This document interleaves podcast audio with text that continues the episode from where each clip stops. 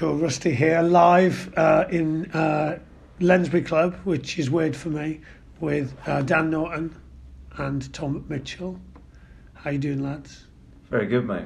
Very good. Good to be uh, back in the Lensbury review after all Exciting these years. times. Sharing a new space with you, Rusty, after all these years. Yeah, I know, nice, and nice very good back. of Norton to be only 10 minutes late. Only 10 minutes late, it's actually not a I was thinking if we were, because we were going to do it in the car till you used, used you referenced that it uh, some stuff that put me off using it in the car. Lights and on, lights off. if we You were, just invited us to sit in your car for an hour. That's a bit if um, if we did and it was carpool karaoke, what songs would you sing? I only know like Kanye songs, so yeah. Um, my only real go-to sing sing song is probably like "Angels" by um, Robbie Williams. But I was listening to "Bowling for Soup." Um, That's a classic. it was incredible, mate. Listening Teenage to that guy. bop. Yeah, mate. It was on the radio. I was loving it. Like whacked it up. Nice. I'll go uh, Johnny Cash, I think. Folsom Prison Blues. Cliche standard. There Strong. Oh, that's a great song. I think you both be quite good singers as well. Yeah, yeah, yeah. You left them. Yeah, a couple yeah, of beers, yeah. Yeah, why not? And uh, with Aubrey on backing. I don't know. Aubrey what- is just the front Yeah, man. I don't know why he uses to be honest. I think he's more there for the. He's more there for morale than anything else. So just clarify, Aubrey is your dad. Yeah. Uh, one of my uh, overriding memories of my career with Sevens is seeing your dad. I think it was in uh, Hong Kong, Probably. about 6 a.m. on the streets. Yeah, he is a lifetime lifetime fan of us all. I think He's a groupie. Yeah, he doesn't really care if I'm playing or not. He'll be there watching, drinking with the Fijians. Uh, come rain, come shine. Doesn't matter where it is in the world. He'll find a pod of Fijians and be having it with them. So he, loves He is it. living his life vicariously through Yes. your. How much stash much has so. Aubrey got in his cupboard? Yeah, there's been many a time when I've taken him kit to take to the local rugby club, and then I've seen him a few weeks later wearing the stash. There was one time at Twickenham where we were both wearing the same England presentation jacket. There's a year apart. He's wearing the 2014, I'm wearing the 2015. I was like, give it a chance, Dad, will you? I do remember you saying actually he was playing either touch or, or maybe even contact rugby, and he, he was the only guy with like the he had like pink Nikes on. Yeah, so yeah, didn't yeah. he, He on the loved it. Zuno All the hole. hand-me-downs, he's literally like kitted out, mate. All the gear, no idea, completely like like a like a son. So yeah. At Nice. least it fits your dad quite well. My dad wears some of the tight stuff, and he's got a bit, a bit of a belly on him. I mean, he's over sixty, to be fair. Yeah, fine. It's just like figure hugging. so, Dad, you can't wear that. Yeah, slimming, isn't it? Yeah, yeah, not that much, mate. So real quickly, do you want to kind of tell, tell us what got you to here? So how did you? What was the route for, that you both took to end up uh, playing England sevens? On the podcast now, or like this morning, or do you mean on our journey, rugby journey today? Probably like maybe a couple of years at least to Fine. tell me what happened and. Um, so yeah, we're going from. I started playing. Uh, I got into professional rugby when I was like 18, 19. Gloucester Academy. When I was at. Were you in um, the academy? Was any academy No, so I was terrible at rugby. Nothing much has changed too much. Um, but I was terrible at rugby when I first Can you started. leave the door open for me to make those jokes? Yeah, sorry. I'll Yeah. give you, I, I'd rather I close it before you. Yeah. I don't like the way Nod speaks to himself. I'm just throwing it out there. Fun. Uh, I started If you were playing coaching rugby- some kids, would you speak to them No, I like that? That's good. wouldn't. Don't do it Russell, I'm anymore. very sorry. uh, I started playing rugby when I was nine. Loved it. Um, school wasn't for me. Um, finished school at 16. Went to Hartpury College. 16 to 18. Loved it. Sport, PE every day. Playing rugby. Just more so for myself. Of independence. Getting all the way to Hartpury from Gloucester. About 20 minutes on the moped. Loved it. Um, from there, blossomed in rugby. Got picked up um, into Gloucester Academy. So yeah, amazing. Get into my hometown. Gloucester Academy, loved it. Um, went on to university, played in the twenties, um, moved from Gloucester to Bristol. Thought that I'd get an opportunity to get back into well, get into the Premiership at Bristol. Lost to Exeter, got massive pay cuts at Bristol. Um, program went downhill from there, and then from there, that's when I came into the sevens full time. Got a contract from 2010, and from there, I've been playing sevens. Um, played 90 tournaments, uh, Commonwealth Games, uh, Olympics, and yeah, a few World Cups. Yo, right, that's decent. Yeah. So you and you played just so you played your first sevens at eighteen. No, no, my nine? first sevens was I played, made my debut in 2009 when you were 13th man on the bench, all the way out in Oh, Wellington. Wellington. Yeah, exactly. was. Yeah, yeah, yeah. I was actually on the bench in the final. Yeah, the longest serving English Sevens player. yeah. Very good start. yeah. Uh, so yeah, that was my debut. Going from Gloucester, not really gone anywhere. The first was like playing the Dubai Sevens the year before, and then shipped all the way out to New Zealand. 28 hours. Yeah, mental. And yeah, got to the final, beat New Zealand in New Zealand. It was pretty special. Did you just get called in for that then? Uh, went in the no, so I played the Middlesex. So that was in like February. In the summer before in August time, we played the Middlesex Sevens, and then got asked to come and train. Um, was training with Tom Biggs and loads of other old heads, um, and then from there got selected. Didn't get selected for Dubai. I think I was injured to play in the the warm up team with like James Bailey, Jack Adams, all those other guys. Yeah, yeah. and then um, didn't get selected for that, that 'cause I was injured, and then got selected for Wellington and San Diego, and then yeah, we got to the final in both of those. Yeah, we lost Played- to Argentina. Yeah, yeah, they put yeah. about five men in the last ruck Yeah, yeah, to yeah. turn it over, Yeah. and I can, I can remember being. I don't have a great memory. Remember being pitch side thinking we should have just backed that up. Yeah, we didn't. And it was we the did biscuits. massive- so Ollie Phillips blamed the biscuits, didn't he? Yeah, he said yeah. it was because some people had some cookies. Really? Yeah, yeah, yeah. yeah. Don't remember that. No. I remember. So I obviously the hangover. Because I, had some cookies. there That was story, need, that story needs an explanation. there was a hangover obviously from winning in Wellington, thirty thousand people going from a stadium to a a street and going absolutely mental, and then flying sixteen hours to San Diego, backing it up, losing in the final to a strong Argentina type Argentina side. But at that point we were number one in the world, and then from there it deteriorated.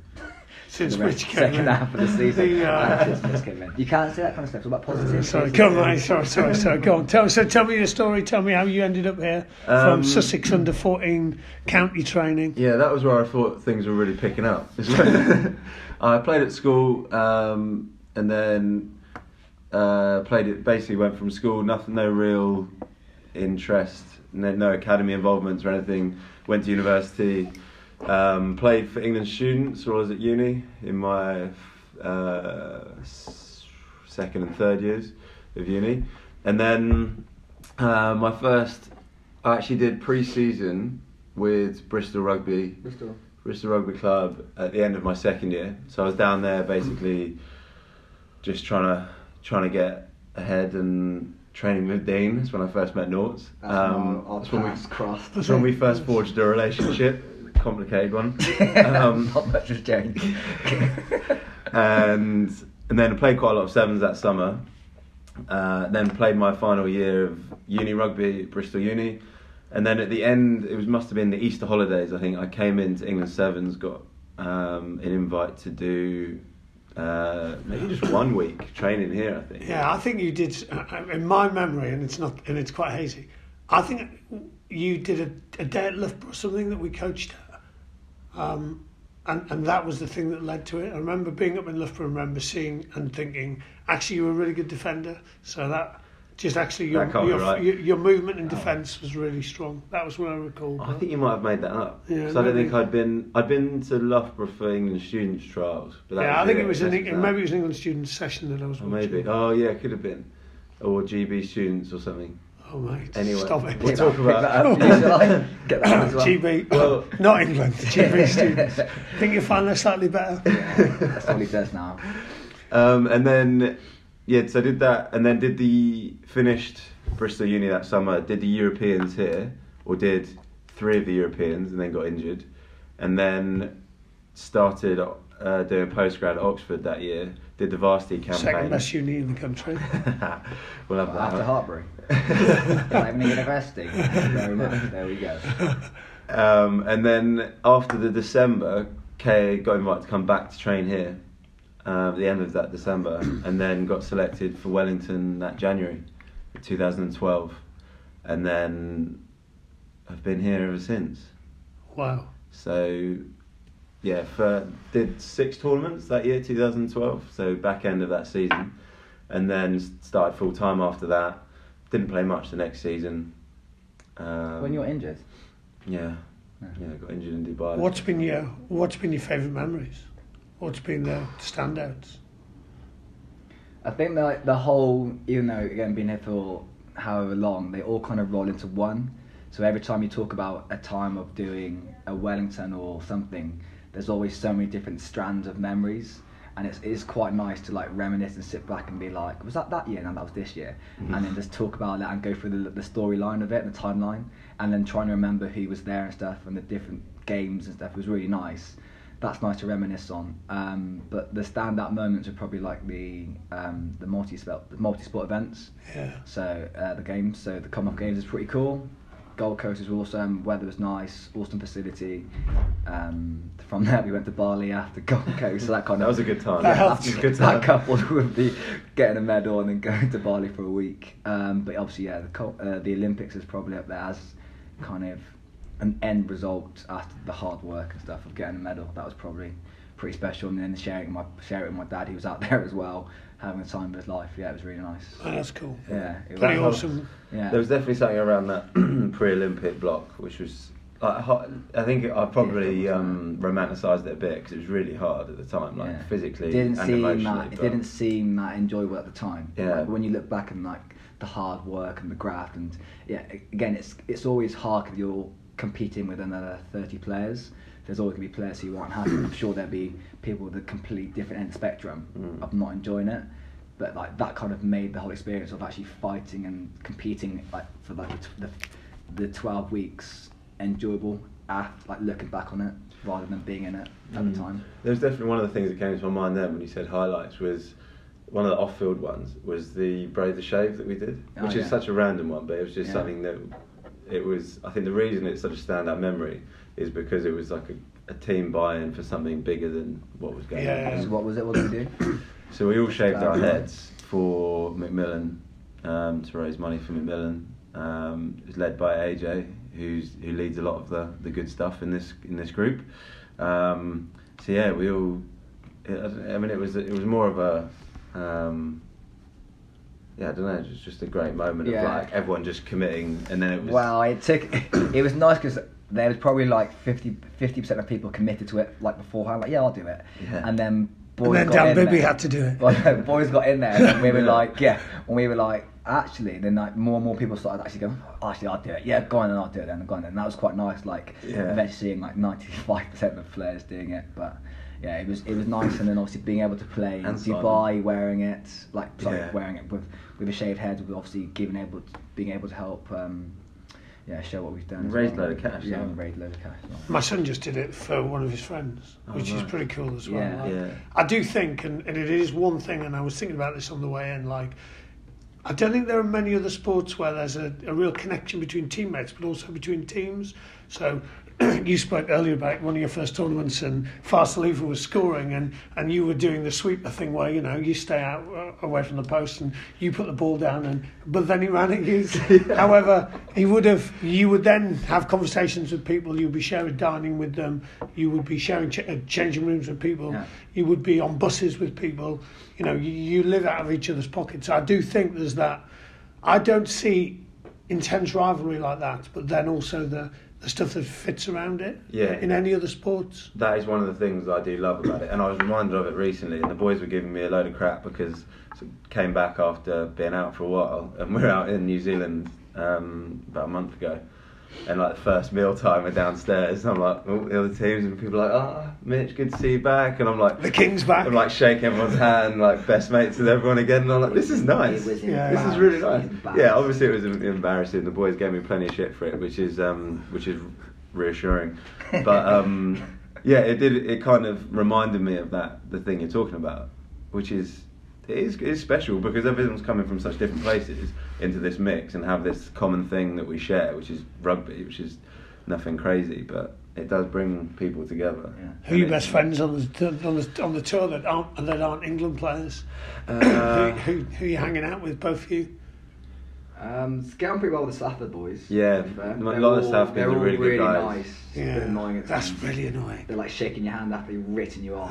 Sorry, you're like, Yeah. yeah, it's sorry, don't worry about Yeah, it. Werner Kok nearly killed me numerous times and then apologised afterwards. Yeah. sorry for hitting you I too don't know how I feel about that. I Yeah. prefer, almost prefer if you like, like rub my face in it or something. Yeah, So I think hate you- they kind of in most teams. There's like two or three guys who you generally was kind of chit chat with, and you, you, like I said, you all have that shared kind of purpose in a way, don't you? So it's it's Yeah. nice. There's there's not really many players or teams who you, apart from the language barrier, who you struggle to talk, like connect with and like Yeah. chit chat with. Yeah, we spent quite like someone like Luke Treharne, who we spend a lot of time with. Yeah. Well, Right, don't Um, mention GB students again. This is- here we go. You were there at that one in Breathe, and you loved it. yeah, we much should talk about did. Brave. We should talk about Breathe was one of the, Breathe was a highlight of my career. Definitely. You did I- mention it earlier, I but like that. It's in the top ten. I'd oh, say. my, I appreciate that. Yeah. But uh, highlights also include things like um, we're beating South Africa in South Africa in 2016. That was amazing. Were you Oh, in the uh, in in uh, Cape Town. in Cape Town. Yeah, so yeah, like, That was a highlight. It was 100%. ridiculous. Like Maybe top five. That one. that top five. Wow. Head of brief. More so, yeah. More so because obviously we're going out, we're walking out in the stadium. The whole place is about some 40, 40 45,000 s- passionate South African fans baying for blood with their South African flags, like going crazy.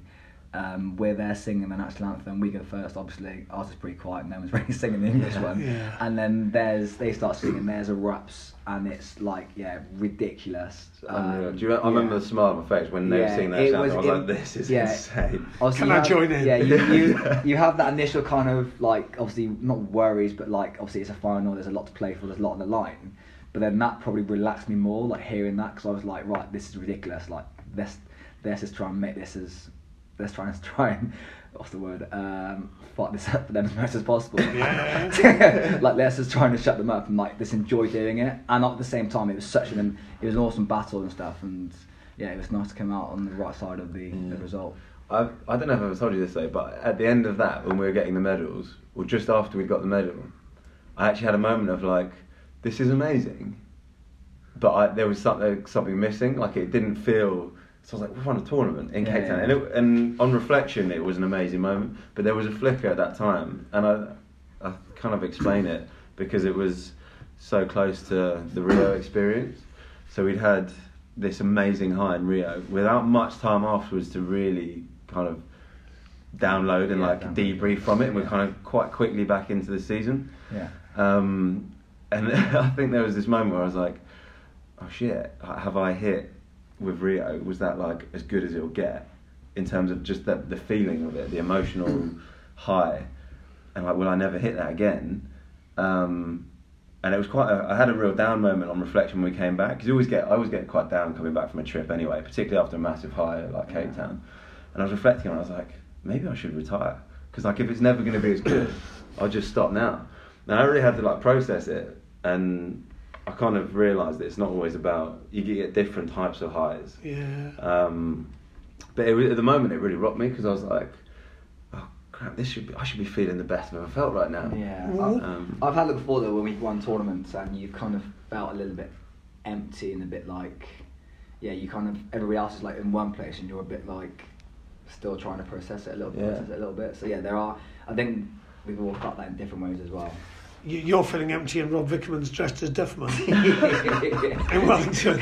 on someone's shoulders. I really remember Wellington, and then maybe it was 2013 where we just had an empty stadium under the post. That would be one of my best memories, where everyone's just left, and you're just like with people that you know would mean a lot to you, and you're just having a cool moment in an Yeah, awesome yeah, stadium. yeah, I, I, I love that stuff. Yeah. And Rob Vickerman dressed as Duffman. yeah, other end the spectrum. Yeah. Yeah. I mean, what are the other what are the challenges? Because I mean, lots of people would look at it. You would have my son's dream job, so he would I want I think this is what a lot of people do. dream. Yeah, again, again, I think a lot of people do say that, which is awesome. And yeah, I think we are pretty quick to actually agree with that at the same time. But Mm. there is also a lot of unseen. Again, in any professional sport, there's a lot of hard work, and at the times, especially now we're all growing older and getting growing up and having kids and stuff. There's also a, a massive different kind of way we look at life. Well, my perspective on it, it does change. Like being away for three and a half weeks, three weeks, and having kids and stuff does make it a bit of a challenge at times. But then at the same time, the flip side is it makes it a bit more. It makes it a lot more enjoyable because you know, a, it's not forever. This is I'm doing this to help them, and that kind of all cobbles in nicely to make a, a nice little if you keep going long enough, the, the kids could come out with with orbs. They could wear your kit as well. Yeah. You could have like the whole family out. I don't think I could do that. I think we're reluctant to talk about sometimes reluctant to talk about the realities of it in terms of the stuff that feels like the negative side or like the challenging side because we are aware of how good it is and how fortunate we are to do it. So you don't want to, you kind of don't want to paint this picture that we're hard done by because we're not. But but you're right, like the realities of it, and it has shifted since a lot of the boys have had kids. Like notice it, like obviously, because now the dynamic of the squad, you've got Yeah, people boozing. how many. Quinn said that, so they were, I spoke to a couple of their players. 2012, they won the Premiership. But you know, actually, it was a quite a youngish team of a lot of singletons, and then th- they spoke to me about actually a couple of years later we were still trying to do the same things with a group of players that were in hmm. different circumstances. So actually, that would be my one of my more rewarding elements of this job now, which has come in that's new from the last like three years probably, is connecting and getting to know people's families, and it changes. Like, you know, let's say before it was just me and you, and we were sort of mates, I guess.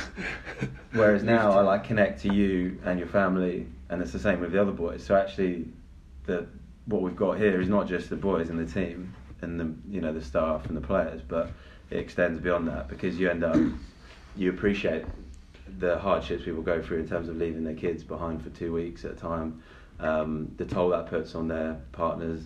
So you connect with that as well, and you see that up close because obviously we room together. So I'm room with Bibbs and he's on FaceTime to his kids, and then I see him afterwards, and I'm like, God, that must be hard to like, you know, Jasper's asking him, oh, when are you coming home? And I'm like, there, I'm like listening to it or trying not to listen to it, and it's like my heart's just cracking listening to it. But it's just as a result, you connect with it, even if you're not in that situation as well. Yeah, interesting. I was uh, that would be something I was thinking about. So only at the end of my time was I think Rodder's first person to have a kid, Yeah. Mm. and uh, that was quite weird to have a player with kids because Yeah. me, Rich, Brett, you know, etc. You know, uh, Bailey would all have With Vic, was it Vic? or- kids back at home. Yeah. Yeah. it has changed like drastically. I was thinking and talking about this quite a bit, but since we, you know, me coming in 2010 with you guys in 2000, um, sorry, 2009, 10 years ago, like 11 years ago, it's changed massively, which is quite nice as well. Like now it's, even though we've we're spending more time together and full time compared to, so back then we were spending Monday to Wednesday together, and then we were back home for the weekends. Uh, now we're spending, we're living at, we're living together. We're spending Monday to Friday doing sevens. There's we're more we're more stuff together, but at the same time there's more opportunity to be with our families. So Yeah. that's kind of trade off of being professional, meaning we get less time together, but actually we probably get a bit more time because we are living closer. The programs angled towards you know families and supporting us as well. How's the game evolved? So what have you noticed about the game of sevens in that time? I From think- when a young Dan Norton, who looked about 14, Yeah. um, I'm, I'm, my moment, obviously everyone's moment is you coming on at, at Twickenham and, you know, looking like Yeah. you were scared. And, uh, Not and getting the ball Again, not and, much has and scoring a ridiculous try. Yeah. Um, Fear can be a useful Yeah, driver. it's a good tool to use. Adrenaline makes you run quicker. Yeah. Um, how's the game evolved? What have, what's, what have you noticed? We watch, funny enough, we watch a few old games because people still got them on their laptops or whatever. So we watch like, On videos. yeah, we've got VHS. VHS. Get the Betamax We out. Yeah, watching- Turn of the tracking. what was it 2013 Leon warm up. Do you remember that warm up for the? You're on the sideline in your ridiculous shades. Yeah, they're still in Um, my car. um, and I think the biggest thing for me, if I was gonna, the number one thing is like defend, the way people defend, and how bad defences looked back in the day, and how Yeah. easy it was to score. But even how when you look, to even score. when you look at like the, the Olympics, and we was watching like last year. Obviously, Yeah. it's taken us a while to watch the Olympics back, but you could see the standard from from that one year, from playing the Olympics to like the later on in that year, the next year was like a massive difference, Yeah. and like you could just see like how a lot of people, there's so many people are getting a lot more athletic. Um, there's, there's so much more kind of understanding and control around attack and defence, and it's a lot That's more what it is. battle. There's, there's definitely some more control, and I don't know whether that's What do you mean by control? well, yeah, more. Understanding, probably, isn't it? Oh, I was, so I was going down a bit, bit of a different ta- Do go road. on. I think there's more like. It is, it's a more. It feels like a more structured game than it probably Yeah, yeah. Was. It's like a bit more of a I know. Well, I know. I knew it was going to kill you. That's why I didn't want to say it. Yeah. But I think it probably has. Well, yeah, become but I that think way. people are- I think a lot of that's because defenses have. yeah. Well, they've Gone gone that way because defenses have gone better. Yeah. People are understanding that obviously, as anything, if we let in less tries, there's more opportunity to score. I know it sounds pretty ridiculous, but Mm. teams are spent taking a lot more, are spending more time trying to spread the field and you know spend understand how to use space either side of you. Mm. Whereas beforehand, would there be a tackle? People would work towards the ruck and try and get as close to that ruck so people couldn't work. Then they spread the ball to the other width. Then you'll slide across. After two phases, you're knackered, so you can't go forwards. Yeah. So you're spending the time sliding, sliding, sliding. You're hoping they're going to drop it or you're going to make a turnover somehow. Mm. And then from there, you're working off errors. Whereas now, teams are like, we understand that teams can hold on to the ball for longer. So if we spread the whole field and just try and pressure them, either by blanket or trying to go forwards, then to get more joy out of it. Yeah, I would, some of the stuff, and so I was saying, I looked at some of the World Rugby stats around the game anyway as well recently, and, and although stuff hasn't changed massively, actually one thing that's reduced is kicks in open play. Mm. So that's almost halved. Again, that's because people are fitter and faster. So Yeah. beforehand, when a team was fatiguing, there's opportunity to use that, utilise that. Or they were seven up because they were obviously numbers down in defence. Whereas now, teams are holding their whips more. there's less space. You can't always get opportunities to go forward like that. So I think as well, teams are reluctant to lo- lose the ball. So I think there's a general feeling probably of the value of, of possession because teams, a lot of teams do keep possession quite well. yeah. Yeah, most tries come off uh, Turnovers, turnovers. I mean, mentioned yeah, number yeah. one, and the other one that was interesting was uh, uh, almost fifty percent of tries originate in your own half. So Yeah. often because, and I've noticed there are more teams that are now doing seven in the line at times. So Yeah. even the even the Kiwis are doing that a fair bit Yeah, as yeah, very few do like a classic six, Six and and one. one. yeah, yeah, those days are With an gone. eight-man mentality. With an eight-man mentality. You used to was say. Was it touchline? Seven up with an eight man mentality.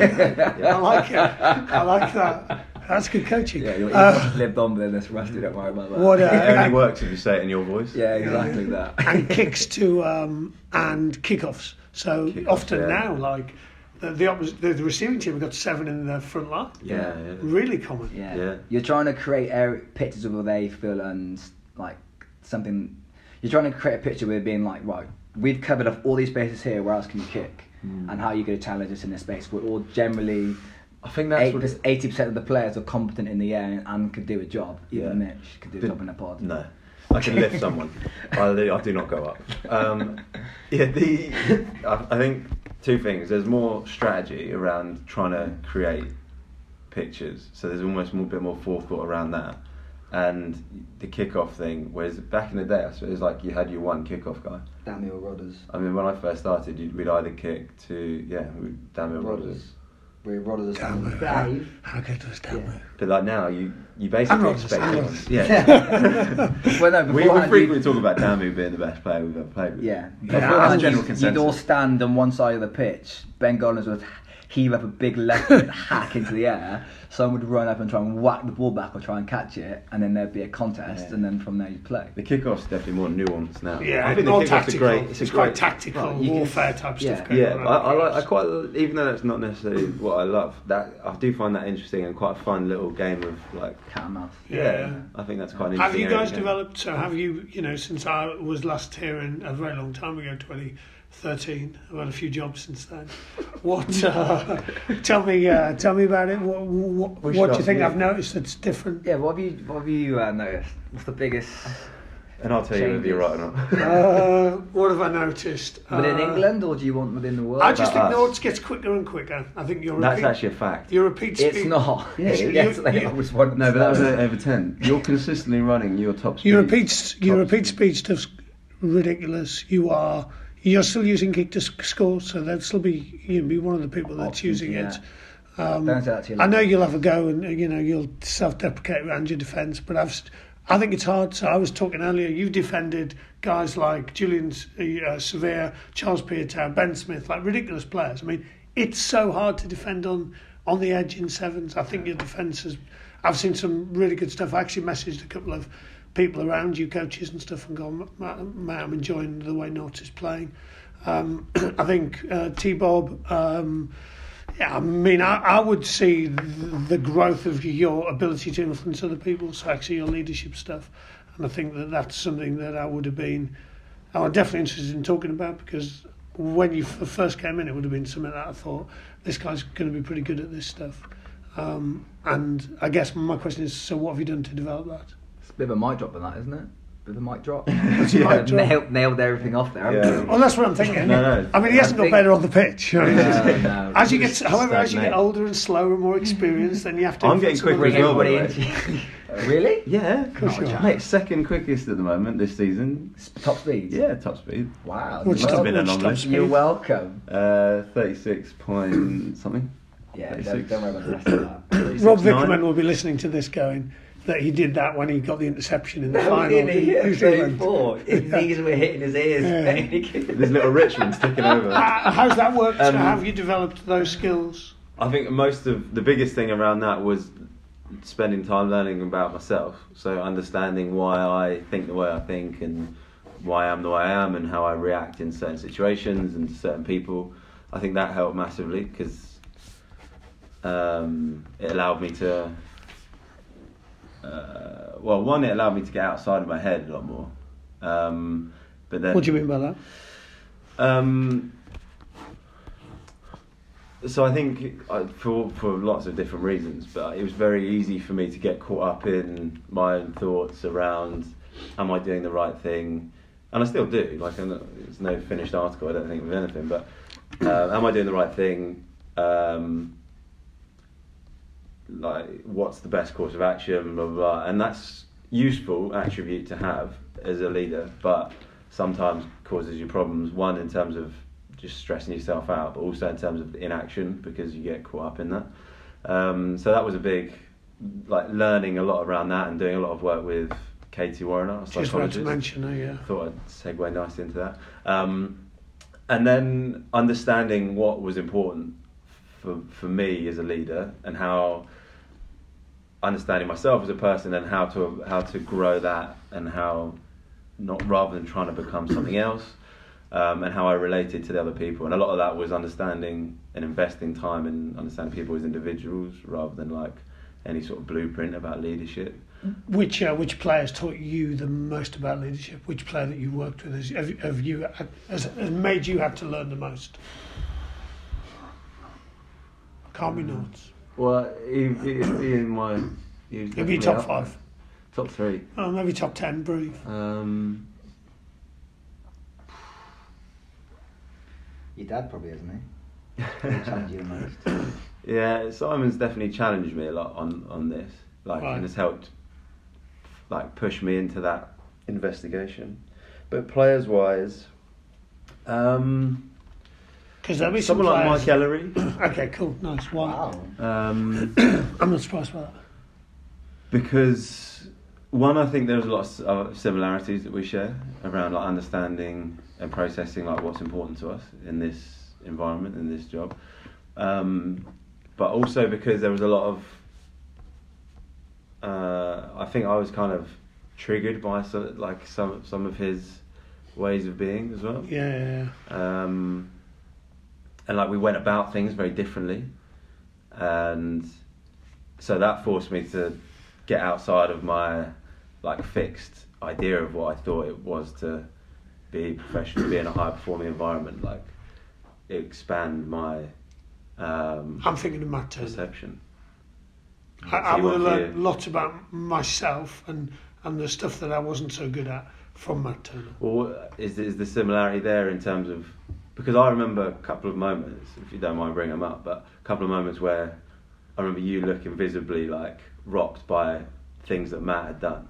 Where Oh, either mate. either things on the pitch or things he said, Yeah. he seemed to have an ability to really get you Yeah, switch. because I, I, in my in my mind, there's a guy there that that had the potential to be uh, player of the series, Best in the world. best in the world, Yeah. year after year, Yeah. after year, after year, and I would have seen a lot of that of, of me historically in him, and I would have been frustrated by it. But I probably at the time didn't feel like. There's two things I didn't feel like. One, as a coach, I probably needed to be more skillful around it, and two. I found it hard because actually I don't think as a management team we were coherent around it. Mm. So it's definitely taught me lots of useful things about well, how do you deal with a let's call them mavericks. You know what I mean? Yeah. So and um, yeah, I mean he. I think he was was he World Series Player of the Year one year, or he's nominated one year or something. No, but he's nominated, that could have been. five scorer. Yeah, I mean that could have been every year. Yeah. Um, I guess the other That's- challenge that's- is that's the- he's got to win it. That's the skill in itself. I think. Sorry. No. that's the skill in itself. So I think that's something I've found, and again, me and Mitch are on different levels of depth um, in the sense of how how much Mitch would actually process driven, how how much deeper thought he'll go into and stuff. Whereas for me, it's quite superficial in that in that sense of being uh, just understanding my again the stuff echoing what Mitch said, understanding myself, understanding how I influence others. But more so, how I can be better for myself in that in that moment when that from there that leads on to my performance. So for someone like Matt, like and then and reacting with somebody like he's a maverick, like it's a it's a hard place to actually venture for him because he was always coming into a place where he outwardly didn't care when he did, so it didn't look as it didn't look as as good as it could. Um, but yeah, yeah, I think it is a weird and wonderful world to be in that we are in in performance, and I think for him he probably needed to find more by himself anyway, and he probably has done that now. Yeah. But I think at the same time, it's probably. And it's so magnified in sevens because there's a smaller group of you. Yeah. So if you're in 15's group and there's say there's 40 in the squad, well you can go and hang out over there. Mm. Whereas with sevens you can't, and you're in each other's pockets all the time. So you're on a bus, you're tired, you've got jet lag.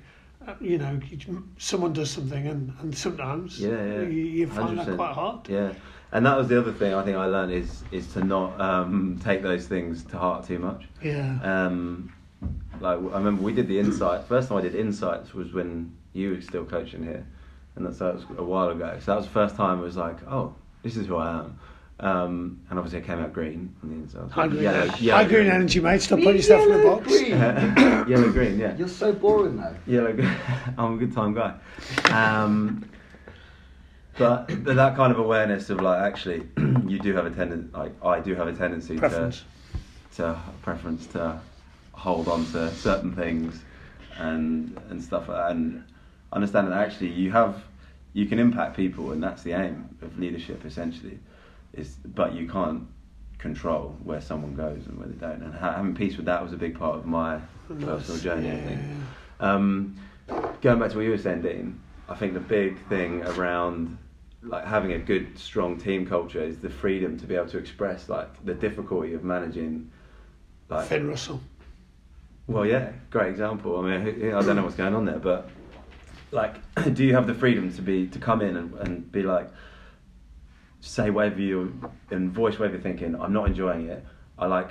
I actually have lost like my motivation for this.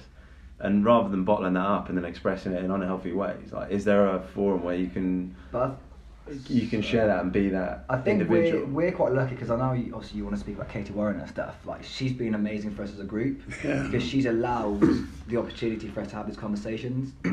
so, for instance, if we're sat in a meeting, we're going through something, we were able to voice. We're all in different spectrums. So, if some person wanted to win the whole time, and that was their kind of end goal, whereas we try and be more about the process and getting there. And there's people obviously all over that spectrum. So for us, we're able to have the conversations around what makes you happy, what makes you sad, you know, what, what drives you, what doesn't drive you. And that just helped, that was a great starting point for us as a group because it helped us mm. understand each other more.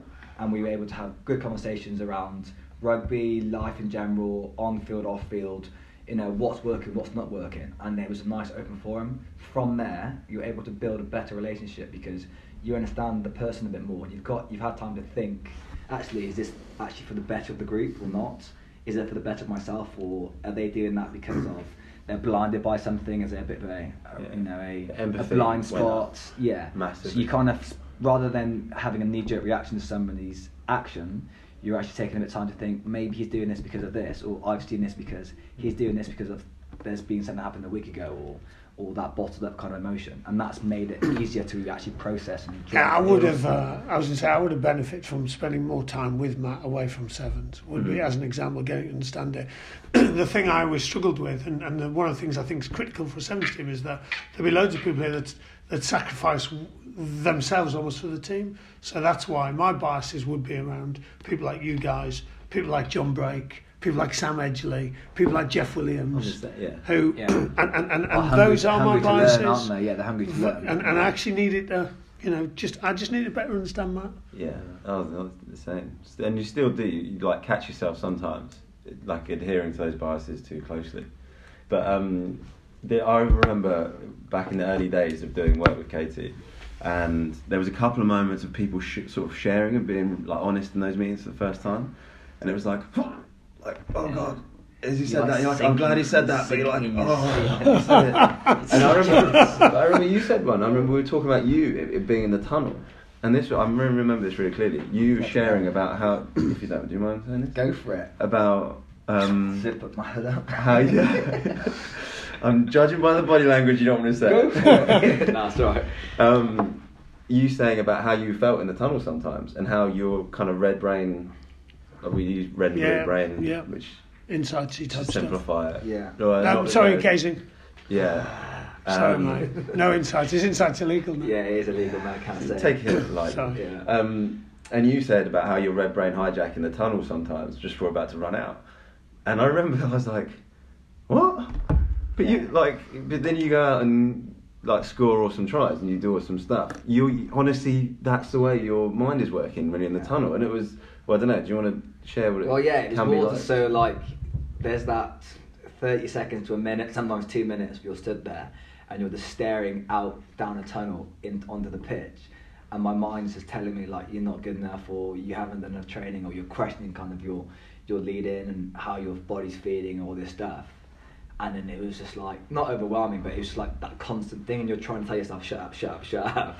but the more you're talking to yourself, the more it's kind of going round and round the circle. And it wasn't as if I was like oblivious to everything around me. It was more a case of because I'm stood there still, or like I'm wandering around. You're trying to visualize the game and what you're going to do really well, but you're also getting a bit of a hijack as well from your Yeah, uh, your red brain.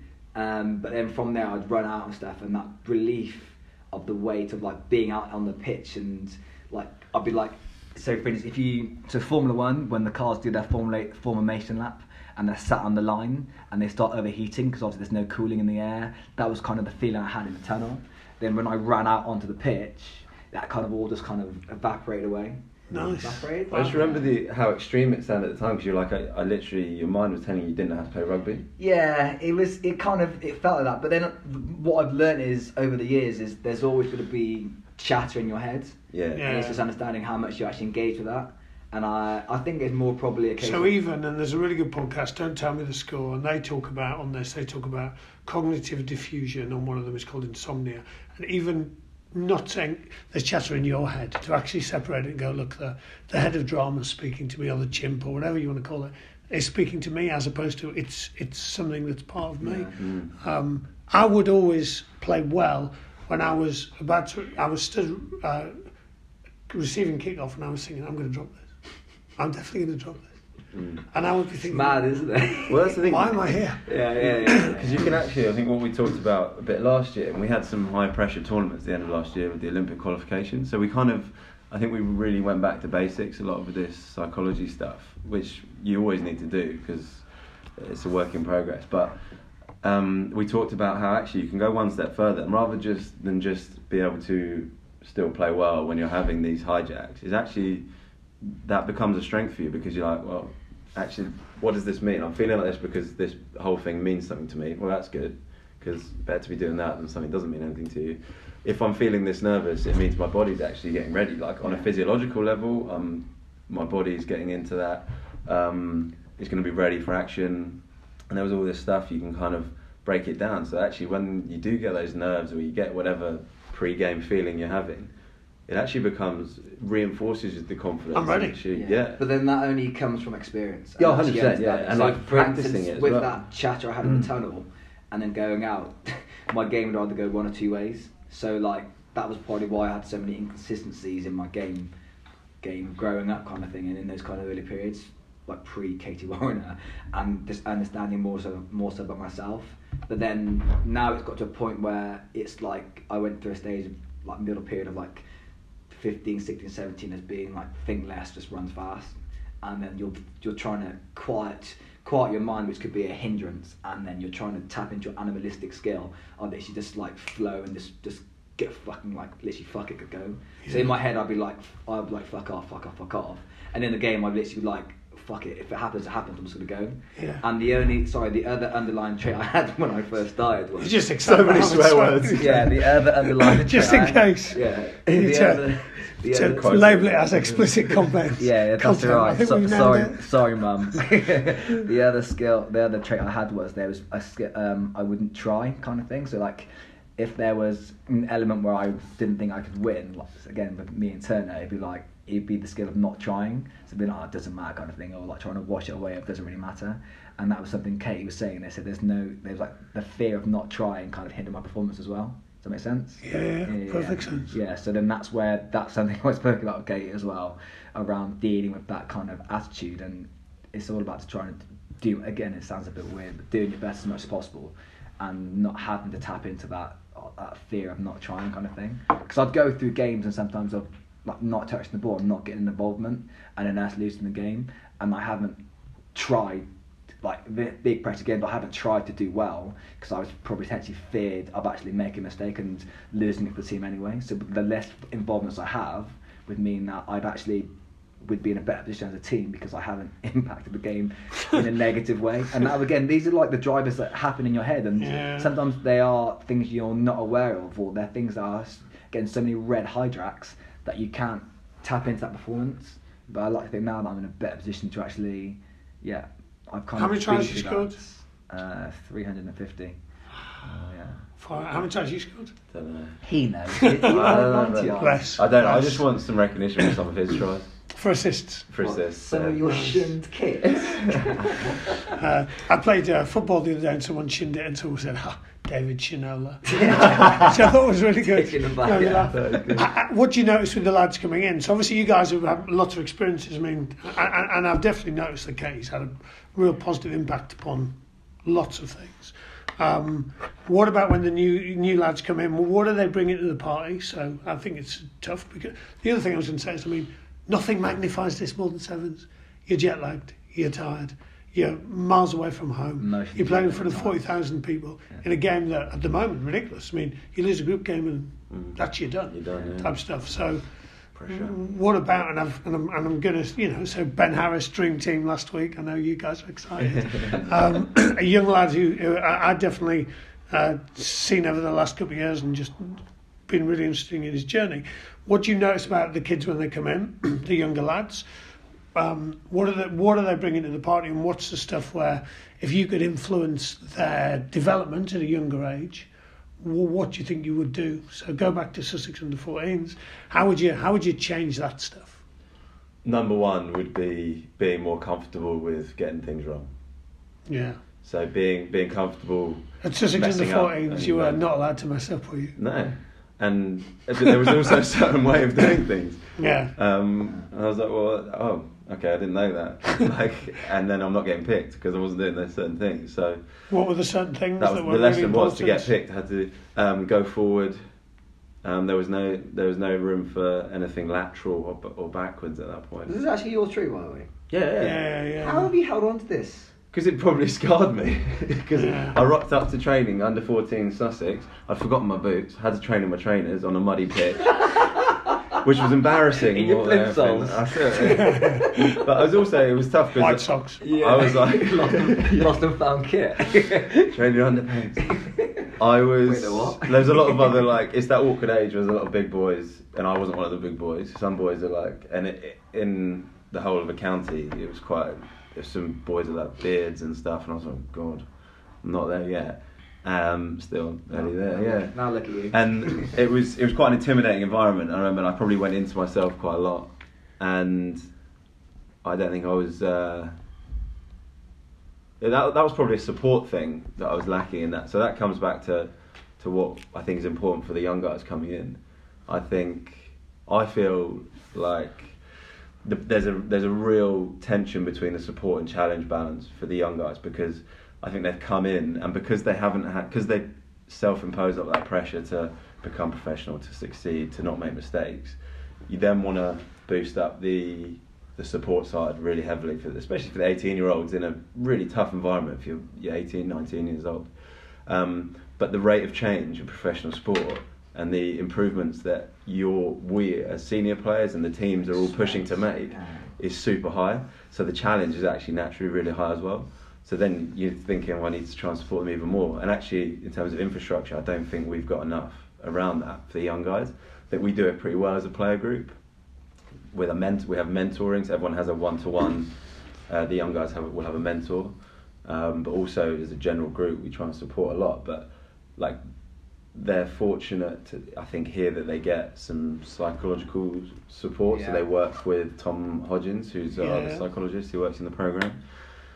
But you know, are they are they getting enough? I don't know, and I, I'm sure that our players around the country aren't getting as good a support as they're getting here, um, and I still don't think we give them enough. So. I do think this is a, a good way to accelerate your development, Yeah. being in this 100%. environment. Yeah. Oh yeah, massively. The only- well, Ben Ben's a great example because when he first came in, he really struggled. He was useless. Really struggled with. He just He was actually doing what you spoke about earlier because I watched the session and I, w- and and he then I think he sent me you know uh, there was a player cam on him for a session and he was he was just avoiding stuff. Yeah. Yeah, he was so lost. And, Yeah. But he also, on the flip side, on a, a, from a personality side, was trying to give off this bravado, which you know from being in a rugby team. If you're a young guy giving off a lot of bravado, that goes down like a bag of shit.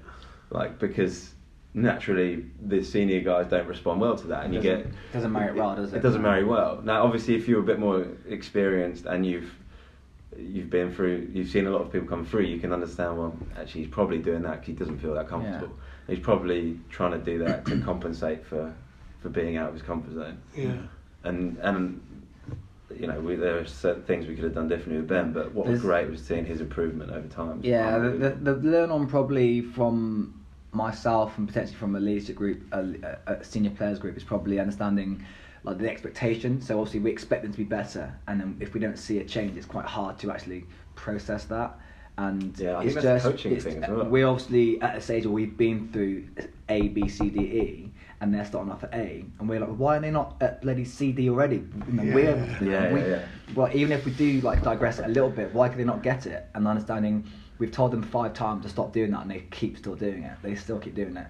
Like, why? It's Are they, why are they not getting that? And then it's like, okay, fine, they are still young. Fine, we'll give them another week. Yeah, another week One more week, yeah. Why they're not getting it? And that's probably understanding around potentially trying to work out a different way of actually tutoring. So if we're not getting on the field, then how can we do it from a video point of view? Is it a case of actually this is less about rugby, more about actually off-field stuff? Is it worth going away and having a chat? And that's probably the bit we can lean a bit more towards the off-field growing. as what's a Dan. Norton like as a mentor for someone? Um, probably a bit intimidating at times, in the sense of What's the strengths he brings? uh, experience and knowledge, um, and obviously a good skill set and understanding of what I need to do in attack and defence. But I think sometimes I'm quite hard cop, so I would try and I try and be a bit more like I'd try and show them myself, like, and be like, "This is how you're doing. This is how you do it," or "This is what I try and do." And um, it depends on the angle of the person. I try and be a bit more. I am probably a bit harder than them. I'm not as soft and mellow as someone like Mitch um, or Big. I can't imagine D- Dan Norton. Well, being no, I'm- hardcore. I- No, so you've you've actually. I don't want to make you blush, but you have added strings to your bow in this area, like I said in the last year, yeah. especially because. But you'll do it in the moment. You'll be bad cop in the moment. So often on the pitch, I'm like, oh God, Norts is shouting at me again. So, but it's just abuse. You basically just give him a barrage of abuse, Yeah. but with a smile on your face. So it's very confusing. but then I've seen you do one to ones, like, you know, in front of a laptop screen, So and that's for me as a person, I get. challenged by somebody challenge like challenging me like, "Do you want to race?" Like, yeah, okay, fine. I'm gonna beat you. Well, no, you're not, kind of thing. And that's kind of what challenges me. So from me, I'm like, if it's a one on one, I'll tell him any chance you actually been able to defend me and stuff, or you're doing it wrong, then you do it like this.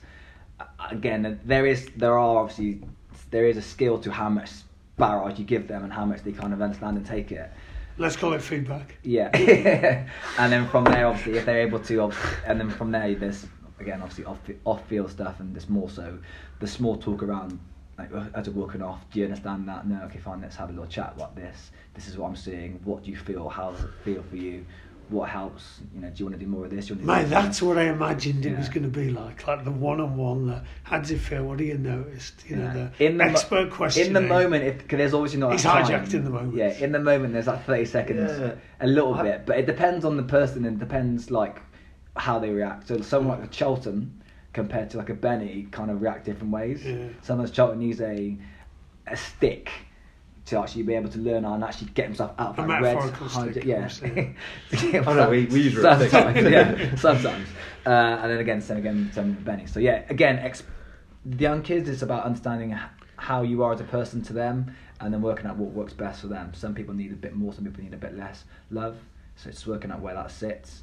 And also Same remember, love, just yeah, shown yeah, in a different yeah. way. Sorry, that's a better way of saying it. I'm mindful of your time, so I'm going to ask you. I'm going to, I'm going to go on a couple of things. Uh, James Rodwell as a coach, uh, two words to describe him each. Because this is interesting for me. While you think about it, because obviously he- he'd be he'd be really different to you. Yeah. He'd be, um, you know, he's obviously a great player, and and and then he's come into a head position. Clearly, he's with Breaky as well, which would would help because it's a, a coaching team that have some different preferences. Two words to describe. You, I'm going to go two words to describe James Rodwell. Two Oh, I words to had mine describe. for Oh, okay, two words to describe James Rodwell. I was going to say detailed, reliable. Yeah, I was gonna say knowledgeable, um, John Brake, two words. energy, Yeah, uh, passion. passion. Yeah. Um, maybe we got two between. Good combo, there you good go. combo. Uh, two words to describe Russell Earnshaw as a coach. And this is the bit I've been Uh, nervous about since Now or back in the day? Um, oh, mate, it would be very developed. different. Yeah. Of course I have. Creativity. I'm, I'm at least like 126% better. really? I know it's hard So to what's that then? Like like thirty percent now then? Um, challenging, yeah. I'll take that. as in gives creates challenge. yeah. I was saying creativity. Like And, that's what you that's what you inspire and try and instill in the group. So everybody's got different skill sets. But I was watching, so I'm doing my level two. So unfortunately, I have to listen to you doing Yeah, someone else said that. two minute videos, and then one of them you were obviously rewarding a, a kid who didn't think he could kick, puts in an awesome kick, and they score off it, and he's like properly he's real shocked by awe. But then your reassurance, your understanding of actually we're trying to create all round players rather than Yeah. just having the one the one sided players, and that's something that we, we would have seen from your coaching philosophy back in the day. Is probably explained differently now with a lot more I'm definitely better. What was Brave like? Tell me about Brave.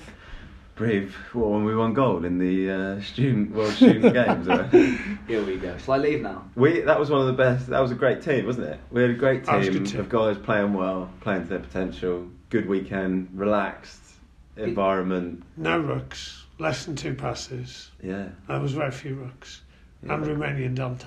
Romanian Dante was a good lad. The only time I ever wrote a game plan on my chest. The day, the day before the tournament, we went to the decathlon. There was nothing else to do, was there? We were staying in brief. We went to the decathlon down the road and just played on the scooters and played on the ball, on the balls. I'm sure that had a bearing on it. Rusty, sorry. What? So what? So you're saying you've improved 130 percent, 127 percent, 120 percent. What's been your two biggest takeaways from your 10 year journey from us?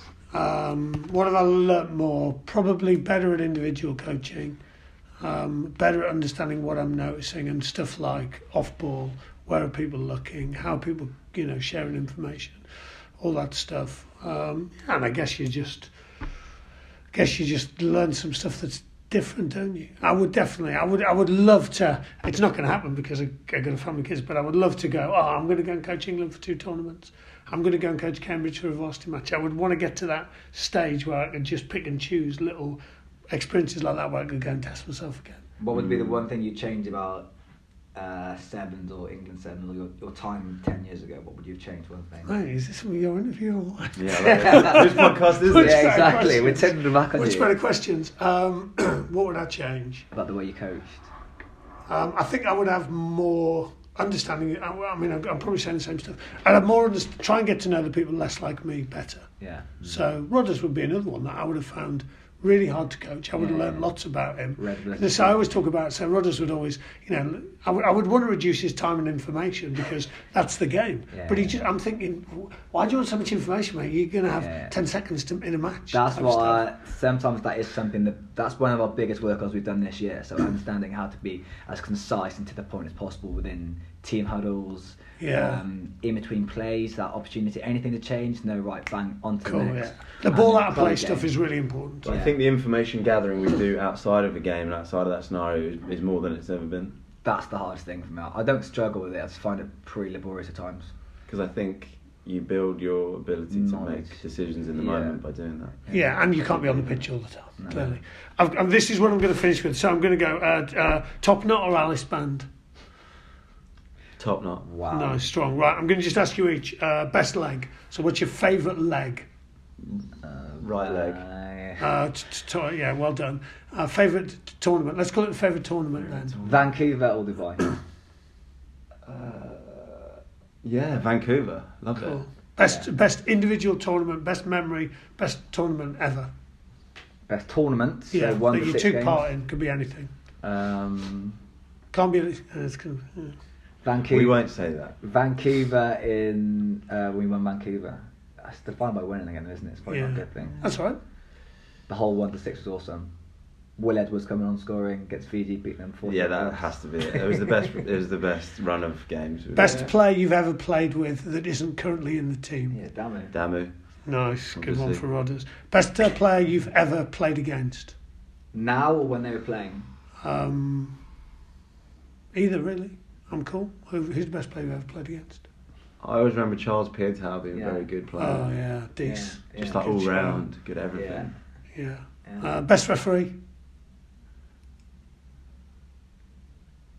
I've showered at all the referees. Have you? Of course, yeah. I was It's a so sure you're going to say Rasta. no, I, like I like Rasta. yeah, I like Rasta. good, yeah. Oh mate, look at I that s- face. I swore at Rasta once. Did I you? To apologise. I phoned him to apologise. Oh, This is the this is our captain, by the way. I know. No, we all yeah, but we're not. Got None of us are hijacked. perfect. That hard yeah, hijack. hard hijack. Lads, we should do this every week. Yeah, it's, It's nice. been really maybe fun. not, maybe not so early next time. Lads, thanks so much. Really appreciate it. I guess my other stuff is, um, yeah, well, let's do another one on what next, and we'll talk about some other stuff as well about what's gonna what's gonna come next for you guys and what's possible. Uh, where can people find you if they want to get in touch with you? Where where will they where will you be apart from at uh, Lensbury anytime after nine a.m. what uh, social media type stuff? yeah. Twitter and Instagram, Twitter and Instagram. at T Bobby Mitchell or on Instagram at T R Mitchell. Are you actually plugging yourself? Yeah, I think I'll- I'm Dan Norton I'm- four. You're Dan underscore Norton Norton four, four, there you correct? I'm gonna get back on Instagram because I realise it's the best Please way. Of, don't. it's the best way of actually connecting to loads of people. Yeah. I was actually trying to. I was telling I'm my son. down on it, but- I was telling my son last night. I'm on TikTok. I'm not. but the look of disdain on his face. I don't even know what TikTok is. He was like, "What are you on TikTok for?" I like to dance. Lads, thanks so much. I've loved Thank it. you very Have a much. great day. I'm going to come and watch you train now and uh, be good. Nice. Cheers, Thank you, Rusty. Thank you.